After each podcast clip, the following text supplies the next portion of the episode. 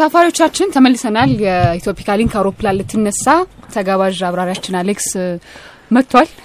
አዎ መጥቷል። እንግዲህ ገና ሲገባ ነው ያጣጣለብን።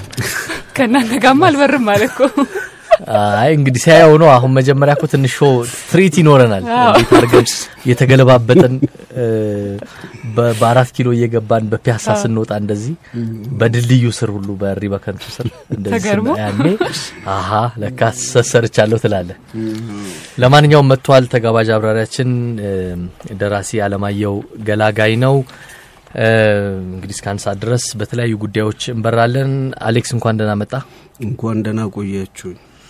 በጣም ጥሩ ጊፍትና ዮናስ ደግሞ አለን።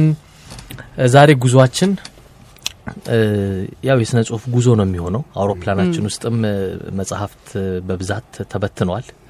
የአሌክስ መጽሐፍት አሉ እንዳለ። አሁን ይሄኛው መለያየት ሞቱት አስራ ሁለተኛ አስራ አንደኛ አስራ አንደኛ ነው እንዴ? አዎ አስራ አንደኛ ትንቢት ነው እኮ ከሁለት ወር በኋላ ይሆናል። አሁን ፍጥነት ጨምረሃል። የሚወጡ መጽሐፍት እድሜ ሲጨምር እኮ እዚህኛው ላይ ትጨምራል። ያኔ ገና ጊዜ ነው እንግዲህ ጊዜ ያለን ቀስ እያለን እያልክ ትዘናጋ ይሆናል። የመጨረሻ ያቺ ሯጮች ሊበጥሱ ሲሉ አለ አይደለም የሚጨምሯት ፍጥነት ያላቸውን አቅም አውጥተው እና እንደዛ ከሆነ ማለት እስከዚህ ድረስ ብለህ መጽሐፍ ገደብ ሰጥተሃል እንዴ? ራስ ላይ ለምሳሌ ሀያ እንደዚህ ብለሃል? አልሰጠውም፣ ግን የሆነ የሚያስደነግጥ ነገር አለ። ውጮቹን ስትመለከት አሁን አጋታ ክሪስቲ ሰባ አራት ሰባ ስድስት መጽሐፍ አላት ሲባል ሰባ አራት የወንጀል ክትትል ሁለት የፍቅር ሰባ ስድስት ሲባል እኛ የት ነን ብለን እንድንጠይቅ ያደርጋል። ድርሰት ደራሲ ከሆንክና ስራ ድርሰት ከሆነ ለምን እንደዛ አታረግም? በቀን እኮ አንድ ገጽ ሁለት ገጽ ብጽፍ በአመት አስበው አደል ሁለት ገጽ እንኳን ብጽፍ ሰባት መቶ ገጽ ይሆናል። አይሞላም? ሶስት መቶ ስልሳ ስድስት ምናምን ሰባት መቶ በእኛ ደግሞ ሰባት መቶ በይበልጥ በእኔ ሶስት መጽሐፍ ማለት ነው። ግን ሁለት ሺ አራት ላይ ሶስት መጽሐፍ በአንድ አመት አወጣሁና ጋዜጣ አረገው አሌክስ መጽሐፉ ላሉ ለካ ይችም አላት። አንዱን ሳናነብ አንዱን ደረበብን አሉ። ስለዚህ ልምዱ በአመት አንድ መጽሐፍ ነው። አንድ ከጨመርና ሁለት ካረግን በቂ ነው ብለን የዛን ቀን ደመደምን። ስለዚህ በአመት አንዴ በአማካይ ከዚህ በኋላ? በአመት አንዴ ቢሆን ጥሩ ነው። ሁለትም ቢሆን ጥሩ ነው። ደግሞ እየቻሉ ይመጥተዋል እኮ አሁን አንባቢዎች አይደል? የሙሉ ጊዜ ደራሲ እንደሆን። የሙሉ ጊዜ ደራሲ ከሆነ ቢያንስ ጠዋት እና እንደ የስራ ሰዓት የሚባል ስምንት ሰዓት በሀያ አራት ሰዓት ውስጥ ስምንት ሰዓት እንኳን ቁጭ ብትል እኔ ፈጣን ነኝ። እንደ አንድ ሀያም ሰላሳም አርባም ገጽ እጽፋለሁ። እንደ ባጥለቀልቅ እኮ ጥሩ ነው አደለ? ሀሳቡ የሚመጣ ከሆነ ግን ደራሲነት መጽሐፍ ብቻ አይደለም። አንዳንዴ ዘጠና percent ሰው ማግኘት ልክ እንደናንተ ታናናሽ የሆኑ ጓደኞቼንም ታላላቅ የሆኑ ጓደኞቼንም አለ አለ በደንብ በደንብ አለ። አንዳንዴ እንደሱ የሚሉኝ አሉ። አሁን የሆነ ቦታ ላይ እንገናኝና እኔ እንዳወራ ይጠብቃሉ። እናንተ ንገሩኝ እንጂ ስል እኛ ምን እናውቃለን ይላሉ። የእነሱ ወላጅ እኮ እኔን አላሳደገኝም። እነሱ ሰፈር አላደግኩም አይደል? አንድ ሰፈርም አድገህ ግንዛቤ የተለያየ ይሆናል። ደራሲ ደግሞ የተለያየ ሰው ነው ማግኘት ያለበት። የኔ ገጸ ባህሪዎች ከአምስት አመት እስከ ሰባ ምናምን አመት ድረስ ነው። እነሱን የሚያሟሉልህ ሰዎች ትፈልጋለህ። ስለዚህ ሰውን ማግኘት ለእኔ ትርፍ ነው። ከዛ በኋላ ለአንባቢዎቼ ደግሞ የበለጠ ማትረፍ ነው። በጣም ደስ ይላል።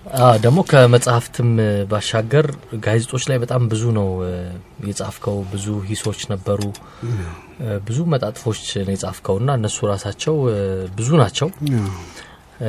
ለማንኛውም እንበርባቸዋለን፣ እነሱ ላይ እንሄዳለን።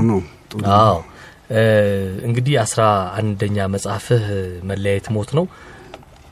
ወደ አስር አመት ተኩል አካባቢ አይደለም የመጀመሪያ መጽሐፍ ከወጣ? አዎ አስር አመት almost።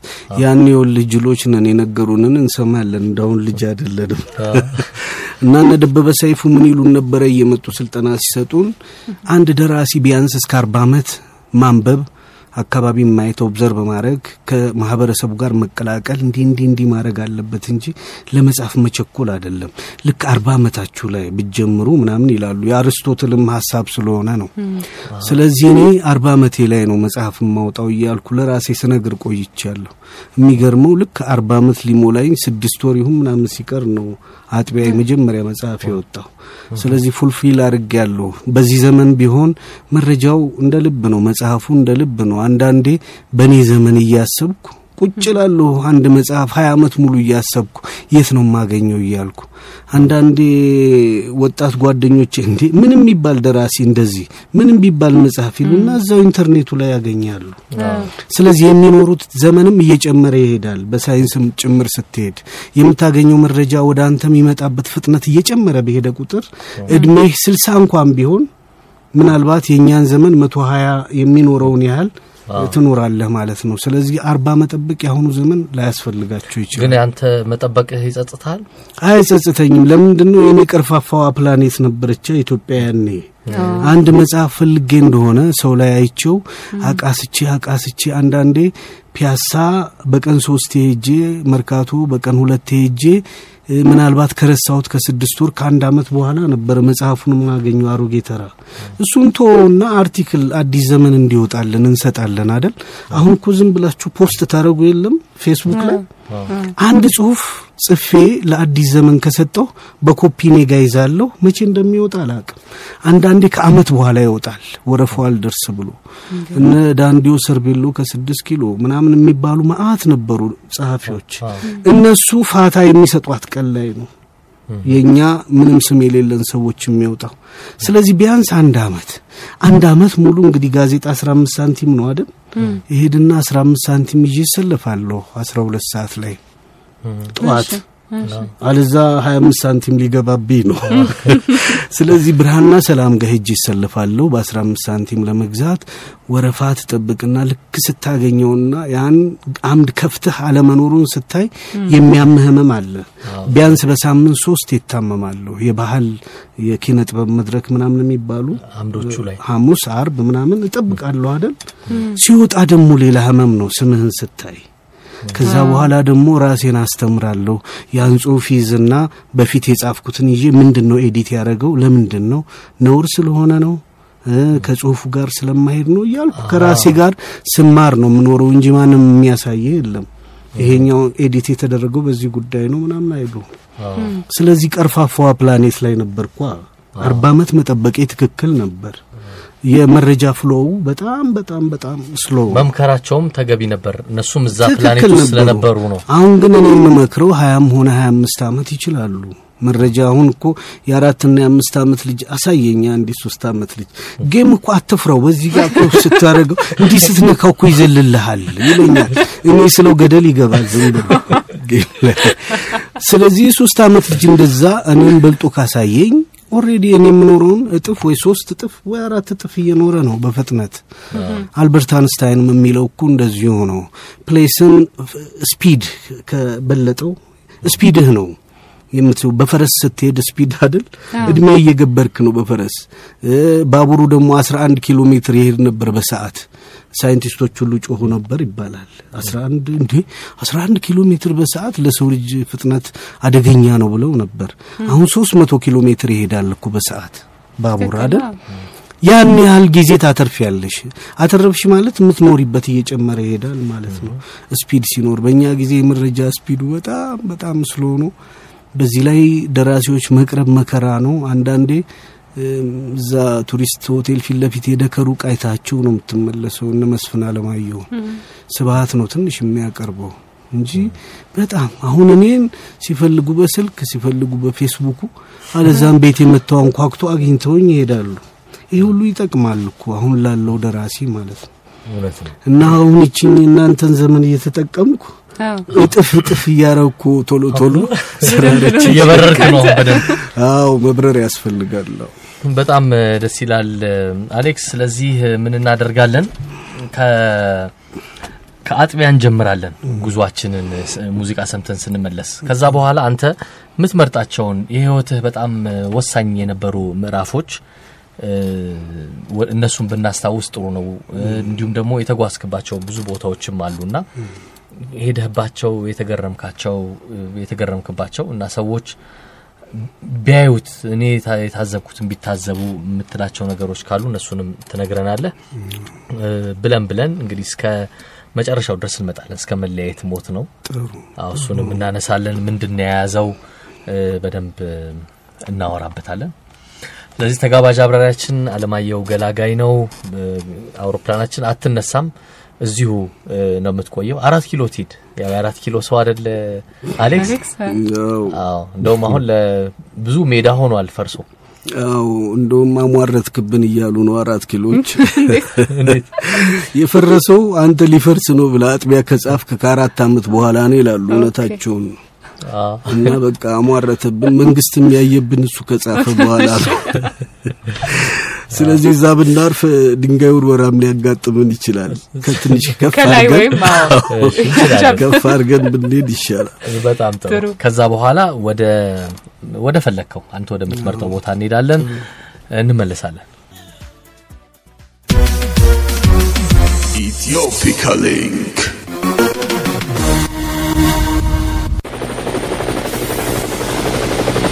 በረራ ኢትዮፒካ ሊንክ ሰፋሪዎቻችን አሁንም በረራችን እንደቀጠለ ነው። እዚቹ ቅርብ አራት ኪሎ አካባቢ ነው ያለነው አይደል? አዎ ማንም የለም።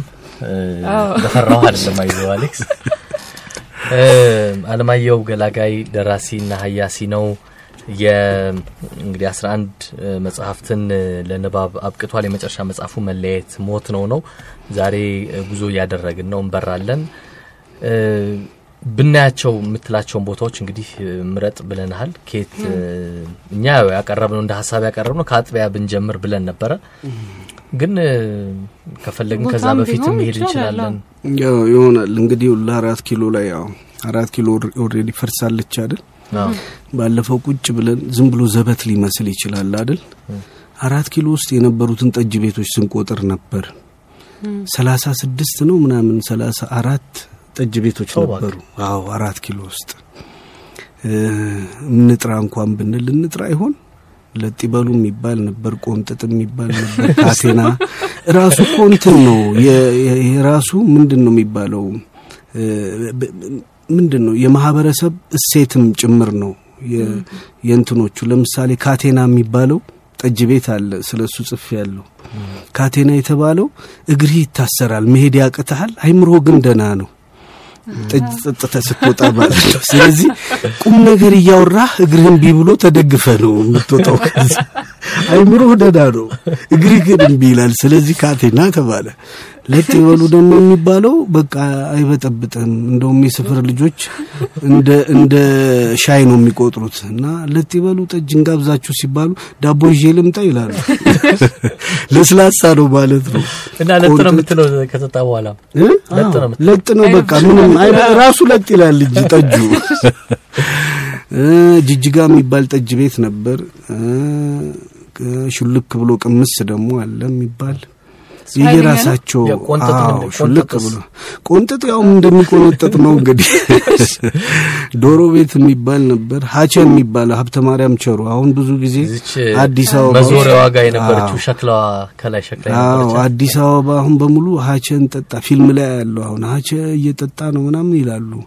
ሀቸ እንግዲህ መነሻው አራት ኪሎ ነው። የሸክላ ቤት ነበረችና ሀቸ ትላለች። ሀብተ ማርያም ቸሩ የምትባል እዛች ቤት ጠጅ ቤት ነበር። ስለዚህ ልጆቹ በሚስጥር ሲነጋገሩ ሀቸ እንገናኝ ይባባላሉ። በስሙ እና ሀቸ የጠጅ ስም ሆነ ማለት ነው። አለን እኮ የአራት ኪሎ legend የሚባል። ለምሳሌ አሁን ወደ ሀያ ሁለት አካባቢ ጫማ የሚሰራ ጋዴ ነው የምትሉት እናንተ፣ እኛ ሞጋ ነው የምንለው። ጋሽ ሞጋ የሚባሉ ሰውዬ ነበሩ ለእኛ ከዛች ከጎማዋ የሚሰሩት። አራት ኪሎ ብቻ ነው እንዴ? አዎ እና ሞጋ ከዛ በኋላ ሞጋ እየተባለ ሄደ እንጂ ሞጋ የሰው ስም ነው። የእሳቸው ነበረ ያንን ጫማ የሚሰሩልን። ጋሽ ሞጋ ጋር እንሂድ ሞጋ ጋር እንሂድ ተባለ። በዛው ሞጋ የጫማው ስም ሆኖ ቀረ። እንዲህ እንዲህ አይነት ሌጀንዶች አሉ መመሰብሰብ ያለባቸው። አንድ አካባቢ ወይም ነባር ሰፈር ሲፈርስ የሚጠፋው እንዲህ እንዲህ ያሉ ምንጮችም ናቸው ምንድን ነው የሚባለው የቃል የቃል የቃል ምንድን ነው ቃለ ምንድን ነው የሚባለው እንደሱ የእሱ የእሱ ምንጭም ናቸው ነባር መንደሮች እና እነዚህ እነዚህ ነገሮች ይቀራሉ። ሰላሳ አራት ጠጅ ቤት ቀላል አልነበረም። ከነስሙ ከነስሙ ይገባዋል ነው በጣም ዝነኛ ይገባዋል። አዎ ይገባዋል ይባላል። ዝነኛው እሱ እሞሀይ የሚባልም አለ። ብዙ ነው ያለው እና ሰላሳ ምናምን ጠጅ Air Force የሚባልም ነበር። አሁን ለእኛ ይጠቅማል።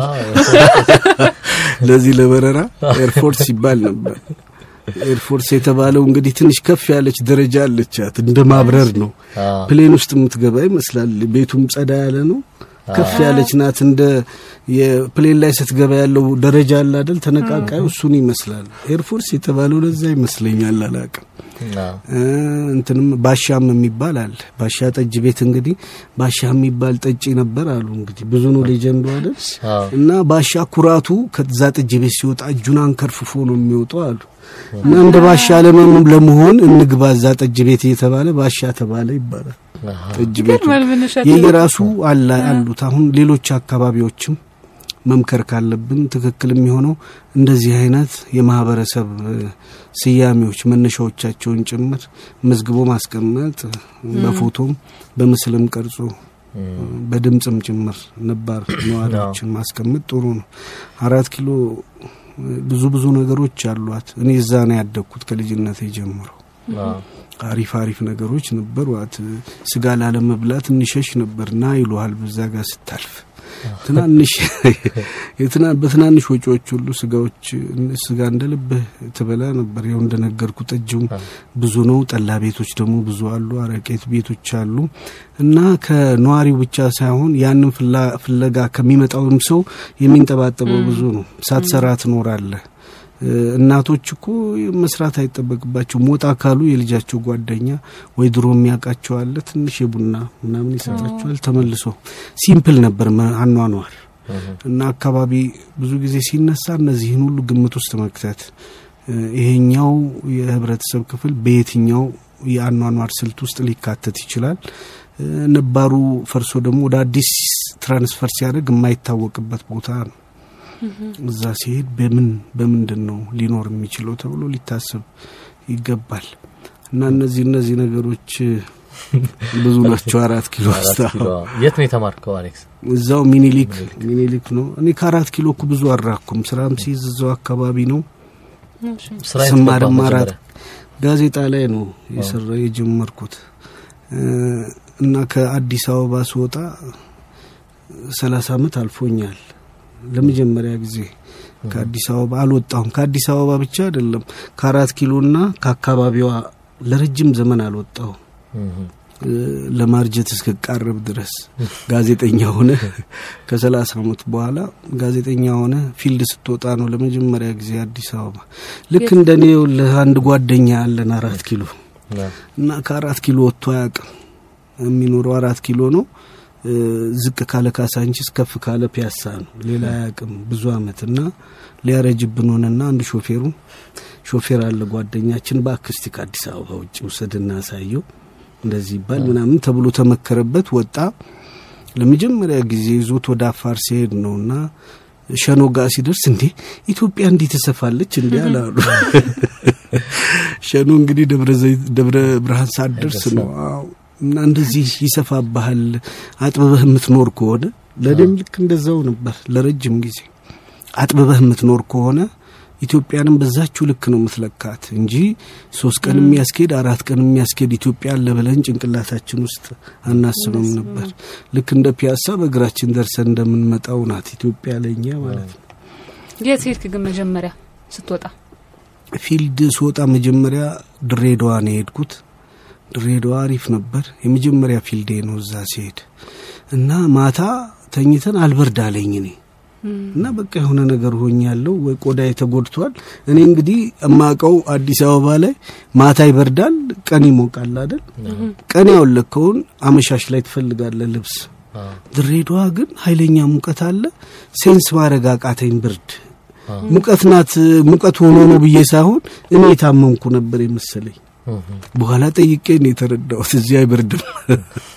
ነካ ማታ ሁሉ ሽርጥ አርገህም ይሞቃል ያልባል። ምን ይላል? ምን ይላል? እንግዲህ ይኸውልህ የአዲስ አበባ experience ኤ እ፣ ወጥ እንትን ስላለ ነው። እዛው በቃ ታፍነህ ነው ጊዜውም ረዥም ነው። የት ነበር አሌክስ ስራ የገባኸው? ስራ ጋዜጣ ነበር ጋዜጣ? እዚህ ፋና ውስጥ። ፋና?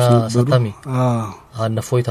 አዎ። እነሱ እነሱ ከዛ ወደ ኔሽን ጋዜጣ ሄድኩኝ። አሁን ራሴን ከአለቃና ከምንዝር ከፍ ስትል አለቃ ዝቅ ስትል ምንዝር የሚባለውን ነገር አጥፍተን ለራሳችን አለቃና ምንዝር ሆነናል። ይሻላል። ጥሩ ነገር በጣም ጥሩ። ስለዚህ አሁን ያው አራት ኪሎ ነበርን። እነዚህ ጋዜጦቹ ላይ ብዙ ትጽፍ ነበር። ኔሽን ላይ አስታውሳለሁ። በጣም ብዙ ጽሁፎች ነበሩ። በራስም ስም በብዕር ስምም እያደረግ ትጽፍ ነበረ። ከዛ እያለ እያለ ነው የመጀመሪያ መጽሐፉ የመጣው አዎ መጽሐፉ አጥቢያ ማጥቢያ የመጣው እንግዲህ ከኔሽን ፈርሶ ወደ አርባ ዓመታችን ስንደርስ ኔሽን ጋዜጣ ፈረሰ ከዘጠና ስምንት በኋላ ስለዚህ እንግዲህ ወደ መጽሐፍ ፊታችንን ማዞር አለብን ተብሎ ታሰበ። ከዛ በፊት ግን ይጻፍ የነበረው የጋዜጣ ጽሁፎች ስለነበሩ ማንም ደራሲ ይሆናል ብሎ አላሰበም እና አጥቢያ መጽሐፍ ጀመረ። ሲወጣ surprise ነው የሆነው። አንዳንዴ ግራ የሚያጋባ ነገር አለ። ይኸውልህ አሁን አጥቢያ ወጣ አይደል? እኔ እርግጠኛ ነኝ ከመቶ ሺህ ሰው ማያንስ ሰው አይቶታል ብዬ ነው የማስበው። ዝም ብዬ እውነትም ነው ደግሞ የምታገኘው ሁሉ ተቀባብሎ አንብቦታል ግን ስምንትና ዘጠኝ ዓመት ሙሉ ሶስት ሺህ አላለቀም። እኔ ሁልጊዜ ሁልጊዜ ይገርመኛል። ያለቀ ቀን ሰለብሬት አደረግን ከዘጠኝ ዓመት በኋላ ማለት ነው። ሶስት ሺውን ለመጨረስ ሶስት ሺህ መጀመሪያ እንደውም አለቃ አለኝ በስህተት ከዛ ሁለት ፓኬት ተገኘ አለኝ። ወሽመጤ ነው ቁርጥ ያለው። አንድ አመት ለሁለት አመት ወደዛች ያ ወደ ታተመበት የክብሩ? አስራ ሶስት ብር ወደ ክብሩ ቤት አልሄድም ነበር። እሱ ተደርድሮ ሳያመኛል በቃ እና መንፈሴ ዝቅ ይላል። ስለዚህ ወደዛ አልሄድም ነበር። እንግዲህ ወደ ክብሩ ቤት መጽሐፍት ቤት የሚሄድ እድል አገኘን ብለን አለቀ ስንባል ስናስብ ሁለት ተገኘ የተባለ ተደብቆ ተደርድሮ ጠበቀኝ። መንፈስ ያውንም ዝቅ አለ። እና በአጥቢያ የመታወቂያ ነገር ሁልጊዜ ግራ እያ- እያጋባኝ ነው። የሚኖረው እንዴት ነው? ሶስት ሺህ ዘጠኝ አመት ሙሉ ሳያልቅ በዚህ ላይ የተጻፈበት ራሱ ከሶስት ሺህ ይበልጣል በአጥቢያ ላይ። መጽሔቶች ላይ ጋዜጦች ላይ ምናምን ማአት ማአት ሰዎች ጽፈዋል በአጥቢያ ላይ እንግዲህ አስብ የተጻፈው በለጠ ከተሸጠው ማለት የተሰራለት ይስ ከዛ በኋላ ድጋሚ አልታተመም። አንዴ ደግሞ ድጋሚ ይፈልጋል አሉኝና ድጋሚ ታተመ። እንደገና ለጣል ሌላ እንግዲህ ይኸውልህ ይኸውልህ መንፈስ ሁሌ ዝቅ ይላል ከእሱ ጋር እሱም ባስታወስክ ቁጥር አንዱ ህመም እሱ ይመስለኛል። ኒቼ አንድ መጽሐፍ አለው እንደሱ የጻፈው ሶስት ነው አሉ የተሸጠው መጨረሻ ሶስት ብቻ ነው በሁለት አመት ውስጥ የተሸጠው አሉ። እና መንፈስ እንዴት ዝቅ እንደሚያደርግ አየሁለት ለሱ። አንዳንድ ያለመነበብ መታመም ነው። ይኸውልህ ስብሀትና ሰለሞን ደሬሳ እንትን ውስጥ ኮሌጅ ውስጥ እያሉ ፈተና ደርሷል ጋሽ አስፋው ሲነግሩኝና ፈተና ደርሶ እነሱ library ውስጥ ገብተው የታሸጉ መጽሐፎችን ከላይ እያወረዱ ላስቲኩን እየላጡ ያነባሉ እና ምን እያደረጋችሁ ነው ፈተና ደርሷል ብለው ጋሽ አስፋው ሲነ የዚህ ደራሲ ነብሱ ትረፍ ነፍሳችን አያርፍም እኮ ካልተ እና የዚህ ደራሲ ነብስ ለማሳረፍ ነው እየጣረድ ያለ ነው አሉ። እውነቱን ነብሱ እንዴት ያርፋል? ሳይነበብ እንግዲህ አስር ሀያ ሰላሳ አመት ቁጭ ብሏል እዛ። ያሳዝናል አንዳንዴ። አንድም እንትን ታያለህ እኮ ላይብረሪ ሄደህ አየት ስታደረግ አንዳንድ መጽሐፍ ላይብረሪ ውስጥ የገባው ከአርባ ወይ ከሀምሳ አመት በፊት ነው። አንድ ሰው ነው የተከራየው። አንዱም ሰውዬ ሳምንት ሳይሞላ የመለሰው ነው የምታገኘው። የዚህ ደራሲ ነፍስ እንዴት ያርፋል? ዝም ብለህ ስታስብ አያርፍም፣ ሊያርፍ አይችልም።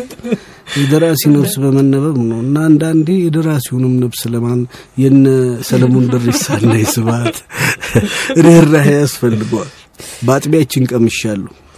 ግን ሁለተኛው ላይ አልከበደህም ማለት አልፈራህም? አዎ ይኸውልሻ odd እኮ የሚሆነው ጥሩ ነው። ቅበላን ማንም የሚያውቀው የለም። ሶስት ሺህ ታትሞ በሳምንት አለቀ፣ እኔም ሳላገኘው። ስለ ቅበላ ደግሞ አንድ ሰው አያወራም። አዎ የግልባጭ ነው። አይቻልም። በቃ ግልባጭ ናት። predict unpredictable ነው። በዚህኛው ተሄዶ እዚህኛው ተብሎ ሳይንስ የምታውጭለት አይደለም የእኛ አንባቢ። መንገዱ እና እንደዚህ ነው። ሳምንት ሳይሞላ አለቀ። ግን ደግሞ እሱን ማንም የሚያነሳ የለም። የት ገባ ታዲያ ሶስት ሺው የሆነ መንፈስ አለ። አለ። አንተ? ቅር እንዳይልህ ያለ አለ። የሚያፍሰው መሰለኝ። አለ። የሚያባዛ ነገር ሳይኖር አይቀርም አንባቢውን በአጥቢያ በኩል። ያኛውን ደግሞ ብናረግና አጠፋው። አሳታሚውም መድገም አልፈለገም።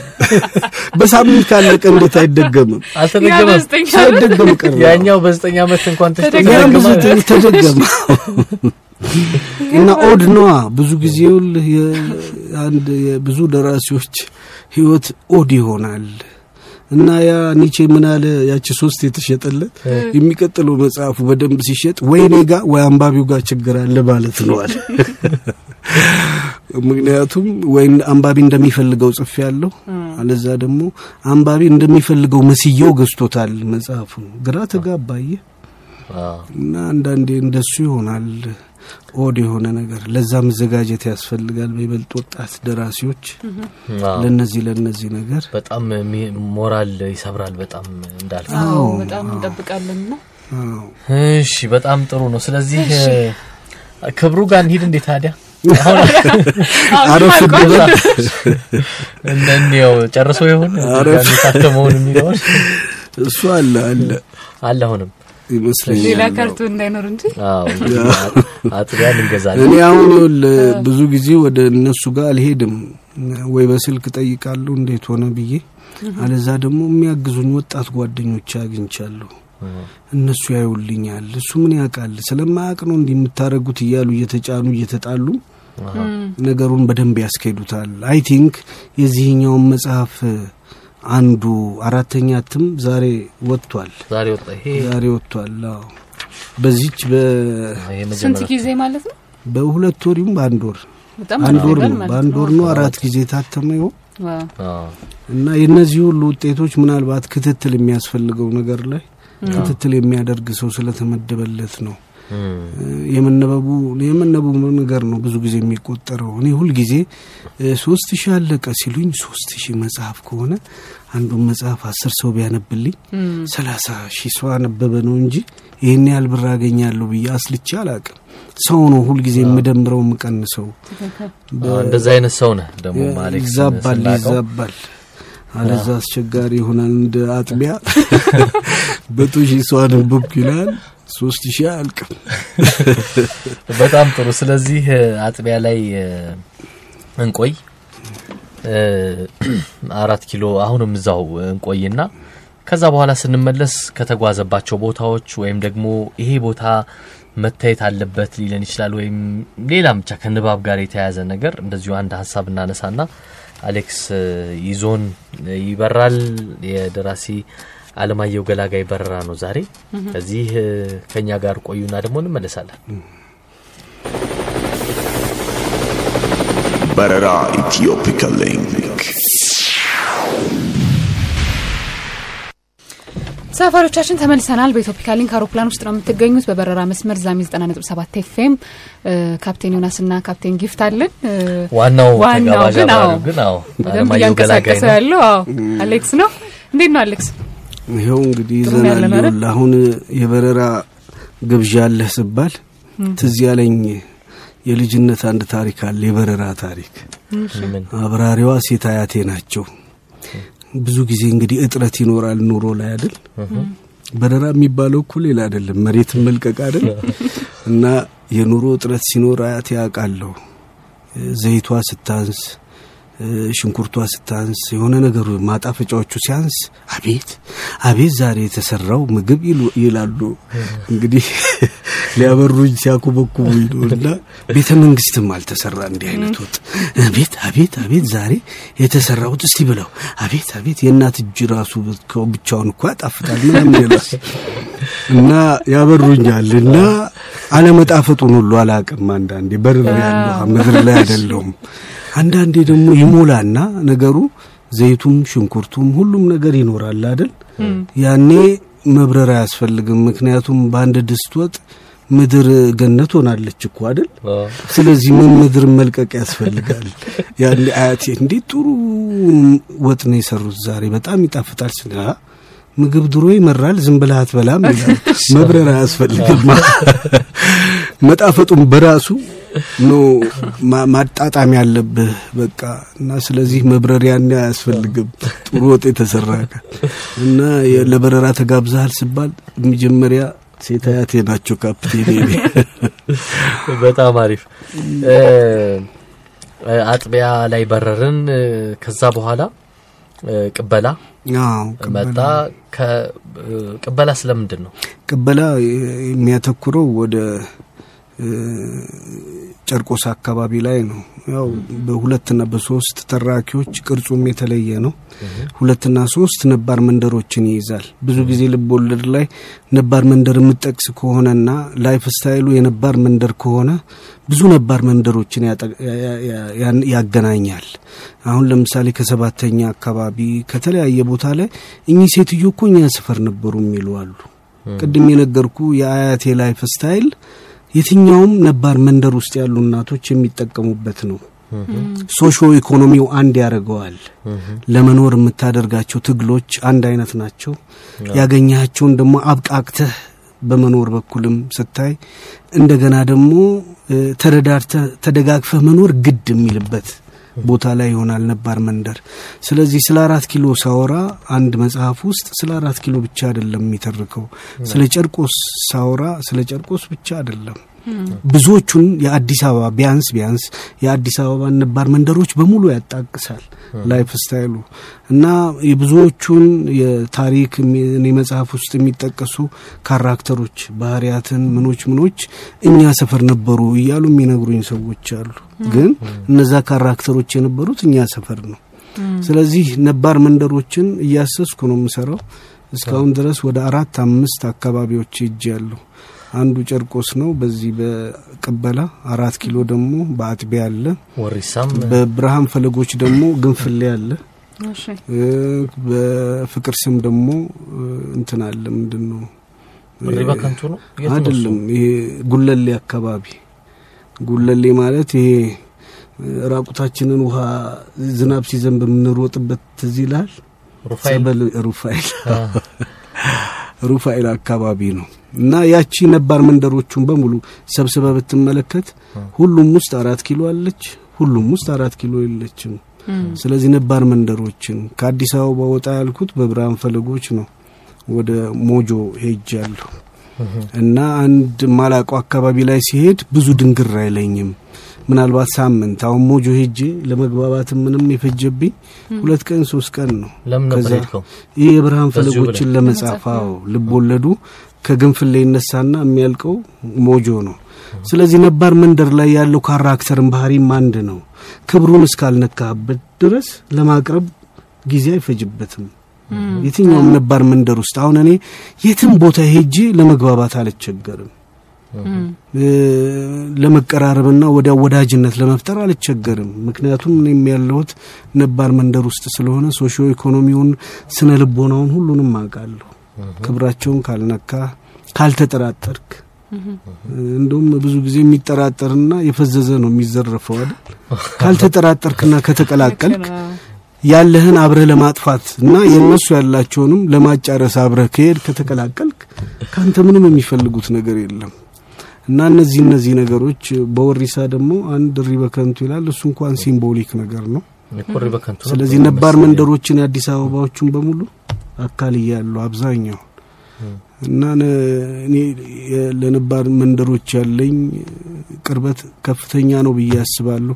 ብዙ ደግሞ አንዳንድ ቂናጣ አንባቢዎች አሉ። ቂናጣ የሚቀናጡ ማለት ነው። ለምንድን ነው የሀብታም ልቦለድ ማጽፎ ሌዶዎች ውስጥ ይሉኛል። እንዴ እኔ life style የሚታወቅ የድሃ ነው። የኖርኩት በድህነት ውስጥ ነው። የማቃቸው አብዛኞቹ ድሆች ናቸው። አሁን ሀብታም ብጽፍ አሻንጉሊት አይሆንም። የማላቀው አካባቢ ላይ ሐዲስ አለማየሁ ከጎጃም ባይነሱ ኖሮ የሐዲስ አለማየሁ ጉልበት ይታይ ነበር ወይ? በዓሉ ግርማስ ቢሆን ከነበረበት ካደገበት ከኢሉ ባቡር ባይነሳ ኖሮ በሐዲስ ያ ጉልበት ይኖረው ነበር ወይ? አዲስ አበባ ነው የምናውቀው የምናውቀው በይበልጥ ደግሞ የኖርንበትና ያደግንበትን የማህበረሰብ ኑሮ ስትገልጽ ነው የተሻለ ጉልበት የሚኖረ። እንደውም ከዛ ወጣ ስትል ያስቸግራል። ለምሳሌ የሐዲስ አለማየሁ ወንጀለኛው ዳኛ ወደ ኢሉባቡር ሲሄድ ደከም ይላል ከፍቅር እስከ መቃብር። ምክንያቱም ወደማያውቁት ማህበረሰብ ነው ካራክተሩ የሚሄደው አይደል? ሌሎቹንም ደራሲዎች ስትመለከት ከማያውቁት ለምሳሌ ኃይለ መለኮት መዋዕልን ተመልከት። ጀማ ወንዝ አካባቢ ላይ ሰሜን ሸዋ ላይ መሰረት ባያደርግ ጉልበት አይኖረውም። እኔ ሁልጊዜ ከእሱ ጋር የምነጋገረው እንደ ሄድና ስብሀትን ይዘህ እንደሄድከው እዛ ጀማ ወንዝ ውስጥ እዛው አካባቢው ላይ ከማህበረሰቡ ጋር ስድስት ወር ሰባት ወር አንድ አመትም ቢሆን ተቀምጠህ እንደገና ሌላ መጽሐፍ ይዘህልና ነው ምለው እንጂ ስለ አዲስ አበባ ከመጽሐፍ እኔ ደግሞ አዲስ አበባ ላይ ያሉትን ነባር ነባር አካባቢዎች፣ መኖሪያዎች፣ ማህበረሰብ ለመግለጽ ካልቻልኩ በስተቀር ጉልበት የሚኖረኝ አይመስለኝም። ዝም ብዬ እንግዲህ አንዳንድ ጸሎቶች አሉ እኔን ሀብታም ሊያደርጉ ጥረት የተያዘል እነሱ አያምስልብኝና እነሱ ከተሳኩ ምናልባት ሀብታም ሰውንና ሀብታም ጓደኛ ሲይዝ ያኔ ሀብታም ካራክተር ፈጠር ይሆናል። አስቸጋሪ ነው። አዎ እንዲሳካልኝ አድርጌ ያው አሌክስ አሁን ደግሞ ወዴት እንብረር መሰለ ስብሀት ገብረ እግዚአብሔር ጋር እንብረር። ያው ወዳጅነትም ነበራችሁ ህይወትና ክህሎት ስብሀት ገብረ እግዚአብሔር መጽሐፍም ጽፈሃል። የእሱን መጽሐፍት የገመገምክበትን ነው። እስቲ ከጋሽ ስብሀት ጋር ስለነበራችሁ ነገርና አንተ እንዴት ስብሀት እንደምትገልጸው ንገረንና ወደዛ እንሄዳለን። ስብሀት ይውል አሁን እንግዲህ የተመጠነች ናት። አሁን መጽሐፌን ለሚያይ ሰው እኔ ለሱ ልሞት የተዘጋጀው እሱ ለእኔ ሊሞት የተዘጋጀ ይመስላል መጽሐፉን ስታይ።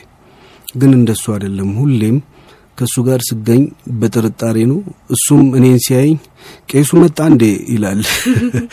ምክንያቱም በብዙ ነገሮች ውስጥ አልሳተፍም እኔ እዛ አካባቢ በሚታየው እና በዚህ ላይ ደግሞ የሞራልም ጥያቄ ሳላነሳ አልቀርም።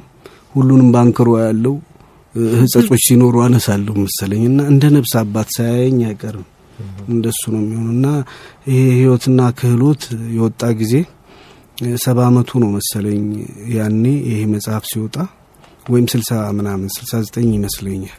ለልደቱ ቀን ነው ወስደን የሰጠ ነው። እንደውም ኢትዮፒካሊንክ የአንድ ደራሲ መጽሐፍ ተሰርቷል። ለልደቱ ጥቂት ኮፒዎች ደርሰው እሱን ሊሰጡ በዝግጅት ላይ ነው።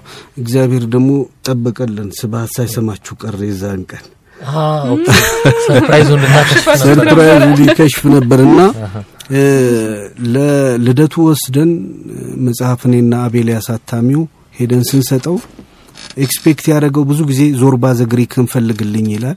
የተለያዩ መጽሐፎች ፈልግ ይላል። ከእነሱ ውስጥ አንዱን በስጦታ መልክ ጠቅልለን የሰጠን ነው የመሰለው እና እንደ ካራት ያስመስሎ ወረቀቱን ጧ እያደረገ ከፈተ። ሲያየው የራሱ ፎቶ ነው። ደነገጣየሽ። ሰው ከራሱ ጋር ያለው ምንድን ነው የኢጎ ኢጎ መጠን ነው የሚባለው። የዛን ቀን ነው ያየሁት። ስብሀት ለእኛ እንደ ሰልፍለስ ነው። ስለ እሱ ጻፍሽ፣ ስለ ሌላ ጻፍሽ፣ ግድ የለውም። አንብቦ ደስ የሚለው ከሆነ ደግሞ በየትኛውም መንገድ ብትመስጪ ምንም አይመስለውም። ህይወቱንም ስተነትኝለት እንደ አዲስ ያደንበስማ እንደዚህ ታየሁት እኮ በቃ ሌላ ሰው ይናደዳል አይደል? እንደዚህ ብሎ እንደዚህ ብሎ እንዲህ ብሎ ምናምን ሲል እንደ ተሰጠው ብርሃን እኮ ነው የሚያየኝ። እንዲህ ታየሁት፣ አንተ ደግሞ በሌላ መንገድ ከታየው በሌላ መንገድ ግለጽ ይላል።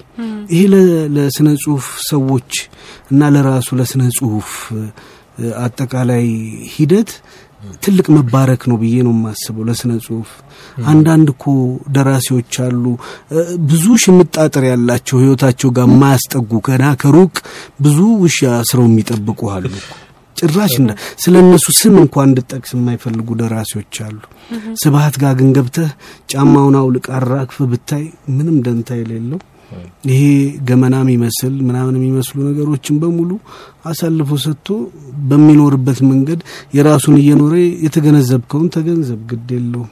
እንዲህ አይነት ደራሲዎችን ለስነ ጽሁፉ ማግኘት ትልቅ በረከት ነው ብዬ ነው የማስበው እና እኔ ያንን መጽሐፍ ለመጻፍ ብዙ የተጠቀምኩባቸው ነገሮች አሉ። የተጠቀምኩባቸው ማለት ከስብሀት ጋር በመኖር የተወሰኑ ወራቶች ምናምን አብሮ በመተያየት ምናምን ምናምን በማለት በመቆየት ብዙ ነገር አይቻለሁ። የሚገባኝ ነገር አለ።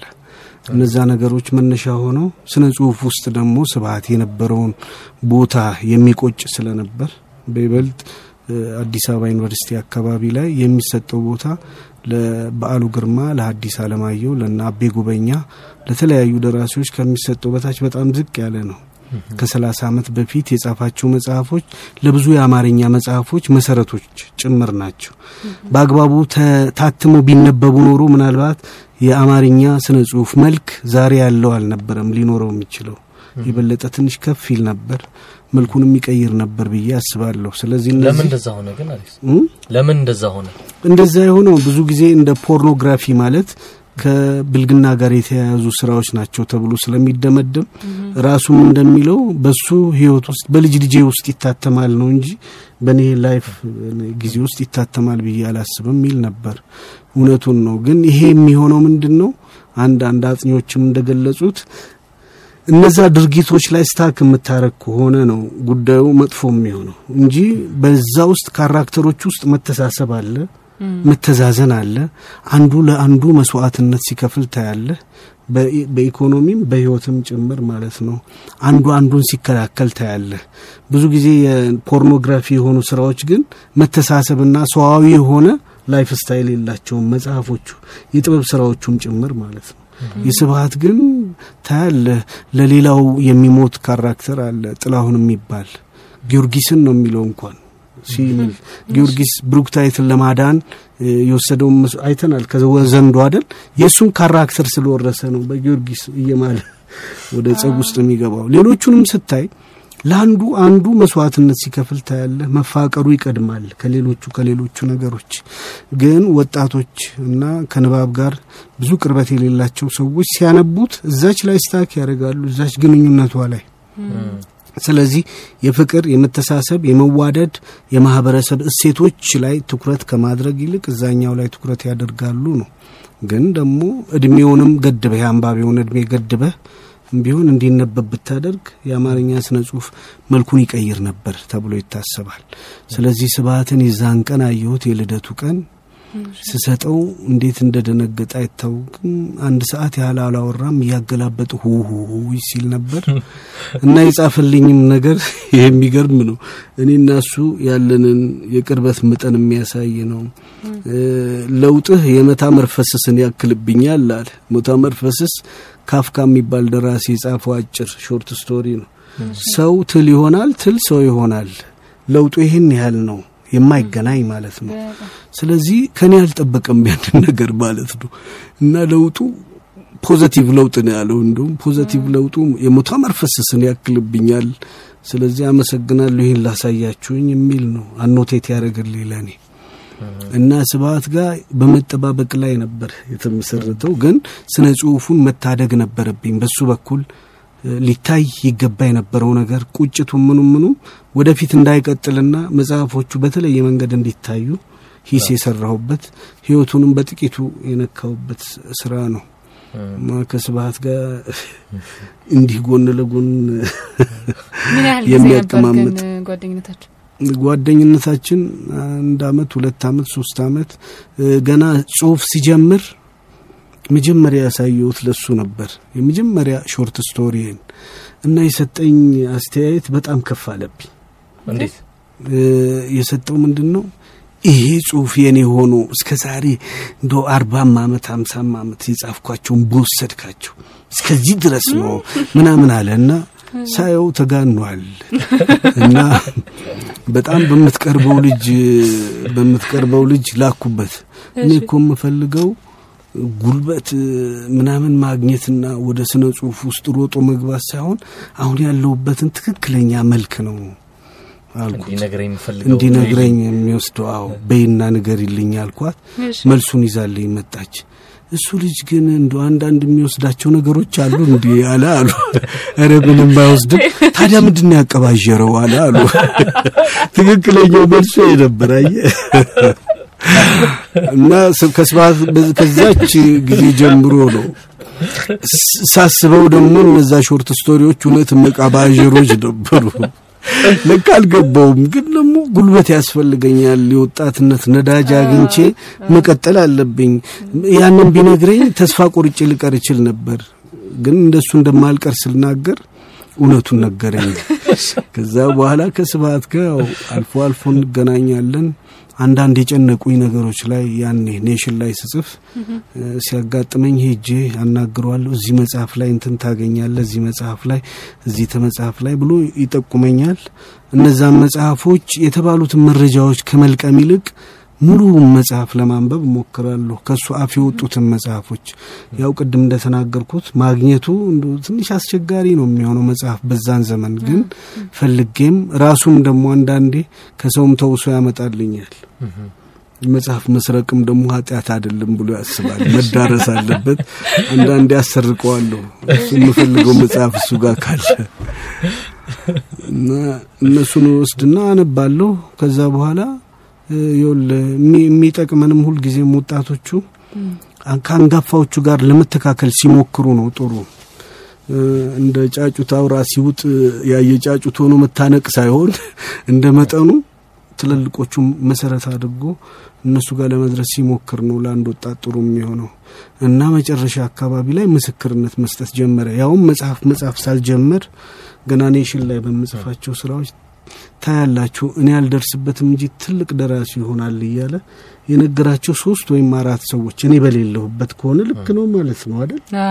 እውነተኛ ስሜቱን ነው እና ታያላችሁ እኔ አልደርስበት ይሆናል ብሎ የነገራቸው ሶስት ሰዎች ነግረውኛል። ትልቅ ደራሲ ይሆናል እያለ እና በብዕርም ስም እየጠራ እንትን ይለኛል። ያው አንዳንዴ ይኸውልህ ነገሮችን በአግባቡ የምትቀበል ከሆነ በነገሩ በአግባቡ ትጠቀምበታለህ።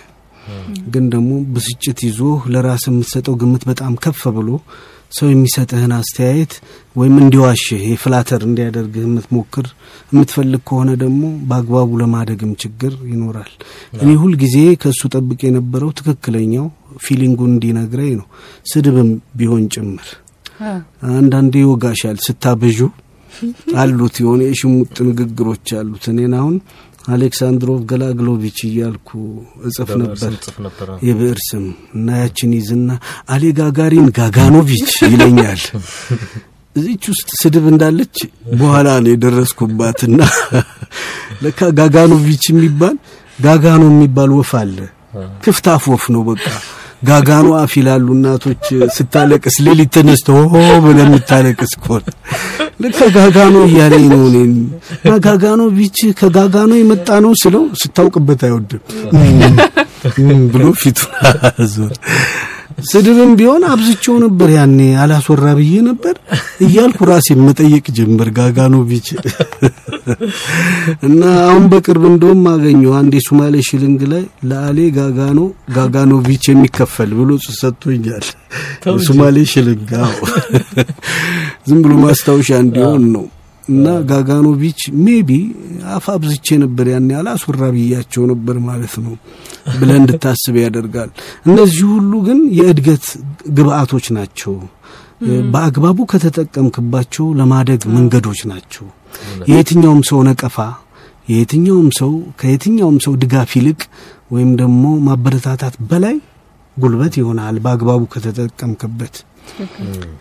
አላግባብ ከተጠቀምክበት ደግሞ ጥሩ ነገር መጥፊያህም ሊሆን ይችላል። ቀጥ ብሎ የቀሩ ልጆች አሉ፣ ስብሀት እያደነቃቸው ይሄ በቃ እብዱ ፈላስፋ ምናምን የሚል ቅጽል ያወጣልሃል እዛው። እብዱ ፈላስፋ የሚሆነውን ለመሆን ሲሞክሩ የመስሪያ ጊዜ ያመልጣል አላግባብ እና እየተደነቅ ትሞታለህ ማለት ነው። በጣም ጥሩ። ስለዚህ አሁን ደግሞ ወዴት እንደምንሄድ እኔ እንጃ። ጋሽ ስብሀትና ያነሳ ነውና እንግዲህ ትገናኙ የነበረበት አካባቢ ወይ መሄድ እንችላለን ለትውስታ እንዲሆነን። እንሄዳለን። የስብሀት እንግዲህ ብዙ ቦታ ነው የኖረው።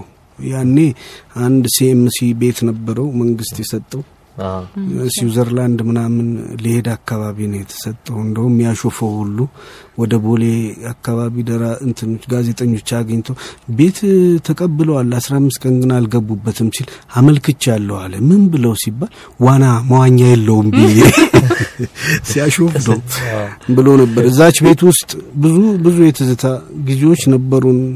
አንዳንዴ ለስራው ግብአት እንዲሆን እያልኩ አድር ነበር እዛ እና ሌሊት የሚሆነውን አዳምጥ ነበር። አንዳንዴ ሌሊት መብራት ጠፍቶ ምን ብሎ ዘጠኝ ሰዓት ሆሆሆሆ ብሎ ይስቃል። አዎ መብራት ጠፍቷል ምን ብሎ ተኝቷል። ሌሊት ዘጠኝ ሰዓት ይስቃል። ምንድን ነው ብለሽ ደንገጠሽ ከጠየቅሽ ድሮ የማቃትን ቀልድ ለራሴ እየነገርኩ አሪፍ ነው። ሌላም እኮ ነጋሪ አይፈልግም። በቃ ይቺ ታስገርማለች። አንዳንዴ ደግሞ ቤት ውስጥ ገነት ሲሆን ታየዋለሽ። ብር ሲኖር ወዲያው መጻፍ ይጀምራል። ሊስት ለከሌ ይህን ያህል ብር፣ ለከሌ ይህን ያህል ብር፣ ለከሌ ይህን ያህል ይልና ሁልጊዜ የሚረሳት አንድ ስም አለች።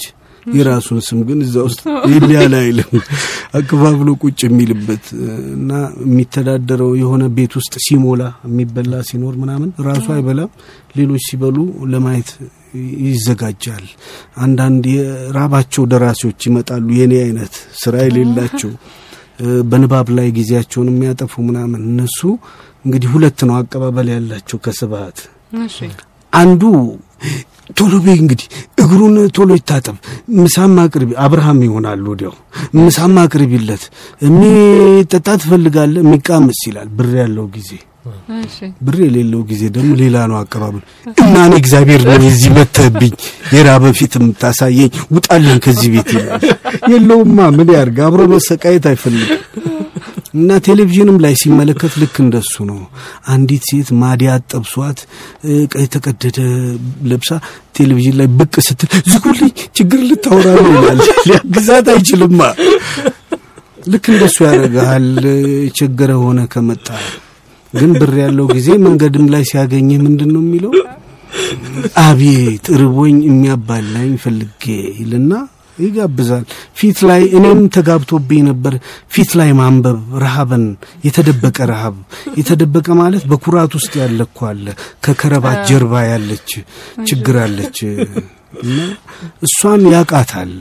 ክብሩንም ሳይነካ እንደው ልታባላኝ ሰው ሲፈልግ ግራ ቀኝ አይበላ ይሆናል እሱ እኮ ይልና ይዞ ወደ ምግብ ቤት ይገባል። ይህንን ማየት መታደል ነው። አንዳንዴ የምንኖረው እንደሱ ነው። ወደ ኪሳችን የሚገባ ብር ሁልጊዜም ሁልጊዜም ተዳዳሪ ይኖርበታል። አንዴ ሰብስቦ ኪሳችን ውስጥ እግዚአብሔር አይከትም። የምናስተዳድርለት ሌሎች ሰዎች አሉ። ከነሱ ወደ እኛ አጋድሎ ብሩ ወደ እኛ እንዲገባ ያደረጋቸው እነሱን ማሰብ ተገቢ ነው ብዬ አስባለሁ። ምናልባት ይዛች የነባር መንደር አኗኗር ስልት ልትሆን ትችላለች። ጥሩ ነው።